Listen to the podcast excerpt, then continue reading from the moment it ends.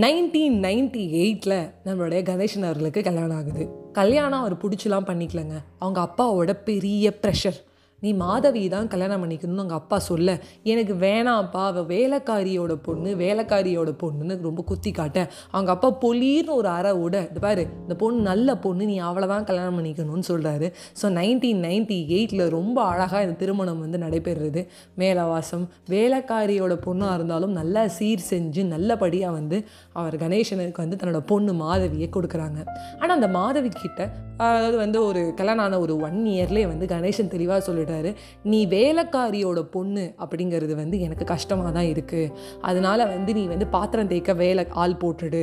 ஏன்னா வேலைக்காரியோட பொண்ணு வேலை செய்கிறான்னு வெளியில் சொல்லக்கூடாது. எனக்கு ஒரு தாழ்வு மனப்பான்மையாக இருக்கும். எனக்கு ஒரு கோபம் வரும். எனக்கு ஒரு அசிங்கமாக இருக்குது எனக்கு ஒரு அருவருப்பாக இருக்குலாம் சொல்லும்போது எவ்வளோ மாதவி சொல்ல ட்ரை பண்ணுறாங்க ஏன்னா அவங்களும் படிச்சிருக்காங்க. ஒரு டிகிரி வேலைக்கு போகணும்னு ஆசைப்பட்றாங்க. ஓகே நீ வேலைக்கு போ பிரச்சனை இல்லை. ஏன்னா நீ வேலைக்கு போகும்போது வந்து நல்ல ஒரு இடத்துல வேலை செய்யணும். வேலைக்காரியோட பொண்ணு நல்ல இடத்துல வேலை செய்யலான்னு சொல்லக்கூடாது. கணேஷனோட பொண்டாட்டி நல்லா வேலை செய்கிறான்னு சொல்லணும் அப்படின்னு சொல்லி சொல்லி குத்தி காட்டுவார். நல்லா தான் லைஃப் போயிட்டே இருக்குது பட் இருந்தாலும் எங்கேயான ஒரு வாக்குவாதம் வரும்போது நீ வேலைக்காரியோட பொண்ணு அப்படிங்கிறத வந்து கணேசன் சொல்லுவார். கணேசன் வரவு செலவு கணக்கு எதையுமே வந்து மாதவி கிட்ட சொல்லவே மாட்டார். அவள் வாங்குற ஒரு முப்பதாயிரம் பணத்தை அவள் வாங்கி செலவு பண்ணி எல்லாம் பண்ணிக்கலாம். தன்னை வாங்குற ஒரு ரெண்டு லட்ச ரூபா பணத்தில் என்ன பண்ணுறோம் அப்படிங்கிறத வந்து அவர் கேட்கக்கூடாது. அவங்க கேட்டால் வந்து கண்ணா பையனும் சண்டை வரும். இவராகவே ஒரு காசு அமௌண்ட்டு கொடுப்பாரு. இந்த மாதிரி இந்தா இவ்வளோ இந்த ஒன் லேக் உனக்கு இந்த ஒரு ஃபிஃப்டி தௌசண்ட் உனக்கு அப்படின்னு சொல்லுவார். மற்றபடி இவர் எடுக்கிறது இவர் சொல்கிறது எல்லாமே சட்டம் அப்படின்னு சொல்லலாம். கல்யாண வயசு வந்து தன்னோட பொண்ணுக்கு வந்ததுக்கப்புறம் கல்யாணம் பண்ணுறதுக்கு பத்து லட்ச ரூபா கடன் வாங்குறாரு. அவருக்கு அது ரொம்ப அவமானமாக இருக்குது என்னடா கடன் வாங்குறோம் என்னடா கடன் வாங்குறோம் அப்படின்னு சொல்லிட்டு வட்டியே பாதி போயிடுது. வட்டி போக அதுக்கப்புறம் வந்து கண்டிப்பாக தீபாவளி எல்லாம் சீர் செய்யணுமே சொல்லிட்டு தீபாவளி செய்து தலை தீபாவளி செய்து அது இதுன்னு செஞ்சுட்டே இருக்கணும். ஸோ அடுத்த தீபாவளி வந்துருச்சு. போன தீபாவளி தான் சீர் செஞ்சோம். இந்த தீபாவளியும் சீர் செய்யணும். போன வாட்டி வேறு தடபுலாக பண்ணிட்டோம். கல்யாணமும் தடபுலாக பண்ணிட்டோம். கணேசன் வந்து எதுவுமே கொடுக்கலன்னு பேராயிடக்கூடாது. என்ன பண்ணுறதுன்னு திரு திருன்னு முடிக்கிறாரு. அப்போ வந்து மாதவி சொல்கிறாங்க என்னாச்சுங்க? ஒரு மாதிரி இருக்கீங்க. அப்படிங்கிறாங்க.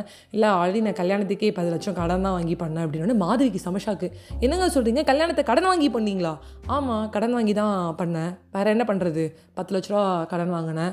அதுக்கப்புறமா அங்கங்கே கடன் வாங்கினேன். மெயினாக பத்து லட்சம் உன்ட்ட சொல்கிறேன் அப்பப்போ அங்கங்கே ஒரு இருபதாயிரம் வாங்குறது பத்தாயிரம் வாங்குறது டக்குன்னு ஏதாவது உனக்கு கொடுக்க முடியல அப்படின்னா வந்து கேட்டரிங்க்கு பணம் அடிக்கும் போது வாங்குறதுன்னு சொல்லிட்டு ஏறத்தாழ பதினஞ்சு இருபது லட்சம் இருக்கலாம்.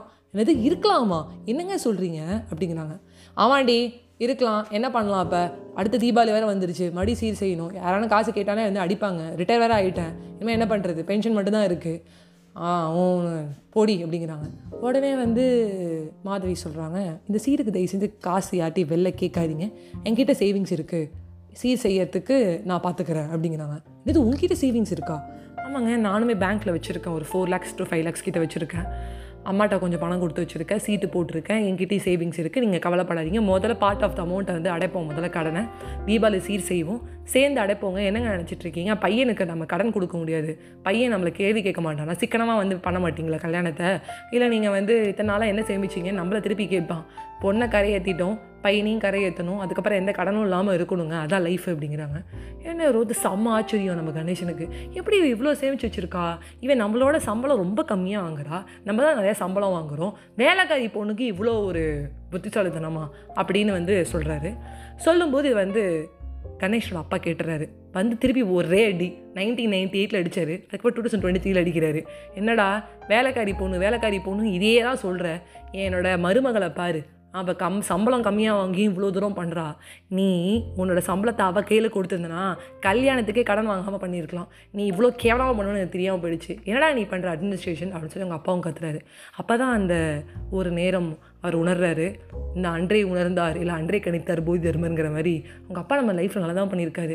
வேலைக்காரி பொண்ணு வேலைக்காரி பொண்ணுன்னு மட்டுமே சொன்னமே தவிர அவன் நம்ம புரிஞ்சிக்கவே இல்லையே. இவ்வளோ சூப்பராக அட்மினிஸ்ட்ரேஷன் பண்ணியிருக்காளே. இவ்வளோ சூப்பராக சேவ் பண்ணியிருக்காருன்னு சொல்லிட்டு ரொம்ப தவற வந்து உணர்ந்தார். காலையே விழுந்துட்டார். தப்பு தாமா அப்படின்னு சொல்லிட்டு நம்ம சேர்ந்து சரி பண்ணுவோம். உனக்கு என்ன சர்வீஸ் இருக்குது நானும் ஈவினிங் டைமில் டியூஷன் எடுக்கிறேன். நான் வந்து ஏதாவது ஒன்று ஒரு பார்ட் டைமில் ஒர்க் பண்ணுறேன் சும்மா மட்டும் இருக்க மாட்டேன் வீட்டில் அப்படின்னு சொல்கிறாரு அந்த மன்னிப்பு கேட்டுட்டு அதுக்கப்புறம் நெக்ஸ்ட்டு அவங்க பண்ண ஆரம்பிக்கிறாங்க. பட் அது திருந்துறதுக்கு பாருங்கள் டுவெண்ட்டி ஃபைவ் இயர்ஸ் ஆகுது. நான் ஒரு பாகுபலி படம் பார்க்கும்போது கூட சொல்லுவேன் இருபது வருஷம் ஆகுது ஒரு நல்லது நடக்கிறது. அமரேந்திர பாகுபலி செத்து மகேந்திர பாகுபலி வந்து பழி வாங்குறதுக்கே இருபது வருஷம் ஆகுது. அப்படி தான்டா லைஃப்னு எங்கள் அம்மாவோட டுவெண்ட்டி ஃபிஃப்த்து அம்மா அப்பாவோட டுவெண்ட்டி ஃபிஃப்த்து ஆனிவர்சரி வருது. அதில் எங்கள் அம்மா அப்பா சொன்னது ஒரு விஷயம் இதுதான். நாங்கள் சேர்ந்து இவ்வளோ தூரம் பயணம் ஓவர்கம் பண்ணி வரத்துக்கு இவ்வளோ தூரம் கற்றுட்டு வரதுக்கு இட் டேக்ஸ் டைம் ஆனால் இந்த இந்த லைஃப்பை நாங்கள் எல்லாம் நிறையா புரிஞ்சுக்கிட்டோம். ஒரு கட்டம் வரும்போது நம்ம இவ்வளோ தப்பு பண்ணியிருக்கோமேன்னு தெரியும். அப்படின்னா இந்தமாதிரி கணேசன் திருந்துறதுக்கு இவ்வளோ நாள் ஆயிருக்கு. ஆனால் அதுக்கப்புறம் அவங்க அப்பா இன்னொன்று இன்னொரு விஷயம் சொல்லார் கணேஷோட அப்பா. வேலைக்காரி பொண்ணு வேலைக்காரி ஆகலை. வேலைக்காரி அவள் வந்து அவங்க அம்மா அவளை வந்து நல்லா படிக்க வச்சு நல்லா வேலைக்கு இல்லை வந்து ஒரு குடும்பத்தை பொறுப்பாக பார்த்துக்கிற அளவுக்கு அவள் கொண்டு வந்திருக்காங்க. நீ என்ன சம்பளம் கொடுத்தியோ அந்த சம்பளத்தையும் அவன் மிச்சப்படுத்தியிருக்கா. அவள் வந்து உன்னை ஒரு நாள் கூட எக்ஸ்ட்ராவாக பணம் கொடுங்கன்னு கேட்டதில்லை. நீ என்ன தூக்கி எறியோ அதை வச்சு தான் அவள் பண்ணுறா அப்படின்னு சொல்லியிருக்காங்க. ஸோ வேலைக்காரி பொண்ணு அது பொண்ணு இந்த பொண்ணு பால்காரன் பொண்ணு அப்படிலாம் இல்லை. யார் வேணாலும் என்ன வேணாலும் என்ன வேணாலும் நம்ம அசிங்கப்படுத்திட்டோம். பட் நம்ம வந்து லைஃப்பில் வந்து முன்னேறுவோம் அப்படிங்கிற நம்பிக்கை மட்டும் வச்சுக்கோங்கன்னு சொல்லிட்டு உங்ககிட்ட விடைபெறுவது உங்கள் ஃபேவரட் நான் அஜய் வைஷ்ணவி. கணேஷன் மாதிரி நம்ம தப்பு பண்ணுறக்கூடாது பை பை ஃப்ரெண்ட்ஸ்